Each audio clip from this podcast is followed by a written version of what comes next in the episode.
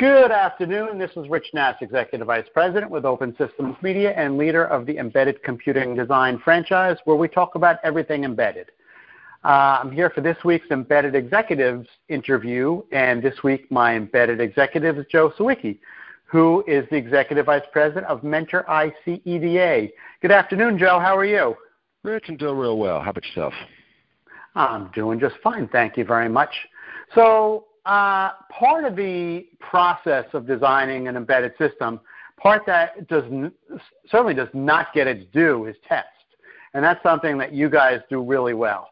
Um, I won't get into why it doesn't get its due because it sort of gets its due at the end when people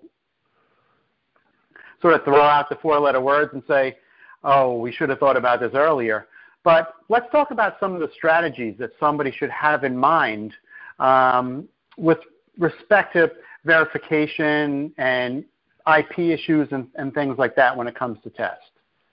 Sure. Yeah, we always talk about it. Uh, test is one of those things. The benefit comes to the product engineer. The pain comes to the design engineer. And so you, you've always got that issue of you got to put the test in at the design phase, uh, but that's not where the benefit hits.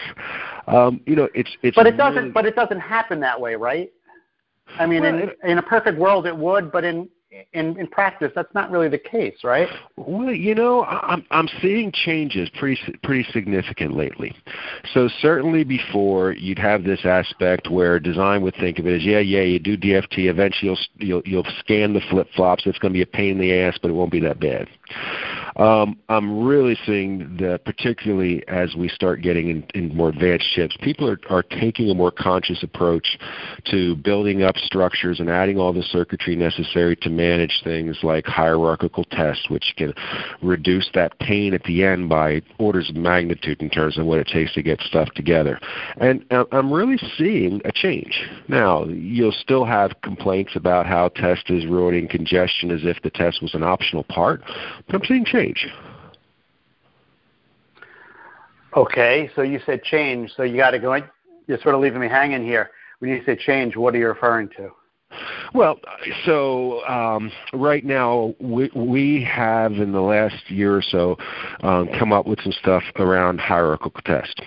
So rather than doing all your ATP generation at the end, you do ATPG for each individual block, and then we have tools that then automate the process of doing the, the, the test infrastructure connectivity and then retargeting the scan that was generated so that you can then have DFT for the whole chip it requires people to do things in design. You have to have a fully what's called a wrappable um, model at each one of those levels so that you can then partition the scan stuff. And that went from being nobody doing it to I'd say we're probably seeing we've got 30% rapidly increasing numbers of our customers that are doing that now. So it's all being done as part of the design chain. Uh, we've got new stuff coming out as well where you add more circuitry into the design to then manage the whole thing of uh, managing the whole bandwidth of test presentation when, it's, when it goes into production that can, again, significantly reduce test costs. And uh, we've, we're in early stages on that. We, so we've introduced it to like four or five people. Everyone's grabbing it and really wanting to move forward. Because I think that the, the days when you could completely ignore it and just push it on to your back end, to the guy at the very end, they're gone. Okay, so you answered my question without really answering it. Now, we we talked about that people are not either not doing this or not doing it right or not doing it at the right time. What you just described is really really hard. I can understand why somebody would not want to do this unless somebody said, "Hey, you need, you need to do tests," or or "Hey, too late," or "Hey, pass the buck to somebody else." Is it really as hard as you're making it sound? Um, if, if I made it sound hard, then I would back off and say what it requires is discipline. And what's interesting is when we talk to most of our customers about this aspect of the hierarchical test, for example, is that discipline where you have to put wrappers around each one of your hierarchical blocks that you want to do test at is the same type of discipline that enables you to do an effective hierarchical design. And so what we're finding is that it, it, it has this resonance with people who have well-controlled design flows. It's not like it adds 25% to a design flow. It's, it's a relatively trivial task, but it's about how you do design as a discipline methodology. Do you find that that discipline is already in the engineer's DNA? Uh, I would say what you're looking at is somewhere in the neighborhood of a 50-50 shot. Um, most organizations that are doing effective IC design, so for example, virtually everyone we see doing significant design around 7 nanometers at this point, they've had to put that in place for multiple reasons, tests just being one of them.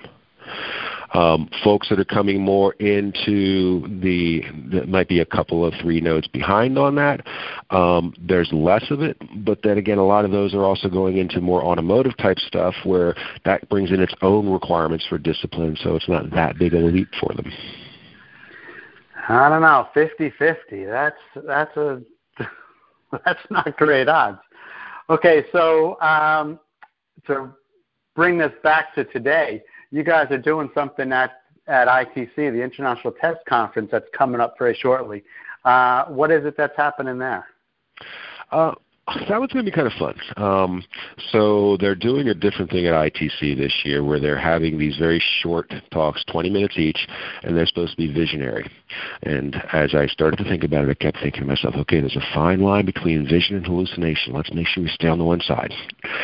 Um, and so what we're going to be talking about is that you know all the disciplines of test, uh, doing uh, design analysis, circuit insertion, generation of patterns that we use to do production tests now, as we start to look at really what is becoming connected systems design, where you have multiple chips on the edge, transmissions bringing together in the data center, smart city infrastructure, autonomous driving, all of these things require you now to have a much better view of overall circuit reliability and what's happening to individual chips during the life cycle, not in production.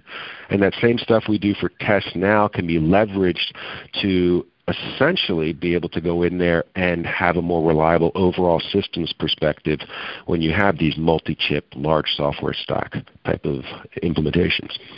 And so we're going to call, call out call out that this group of people to start thinking broader. Very interesting. Now I caught your line about the difference between visionary and hallucination. I'm wondering if, if that's the same line that exists between engineering and marketing. Yeah, having done, spent time on both sides of that line, uh, remark could be fair enough. Very good. Well, thank you very much for your time, Joe. This has been uh, very eye-opening, and um, uh, you know, I, I think we uh, we're educating people by doing this and letting them know that you know these are things that they need to know. Yeah, Rich, it's my pleasure. That was Joe Sawicki. He is the Executive Vice President of Mentor ICEDA, and I am Rich Nass with Open Systems Media. Have a great day, Joe. All right, you too.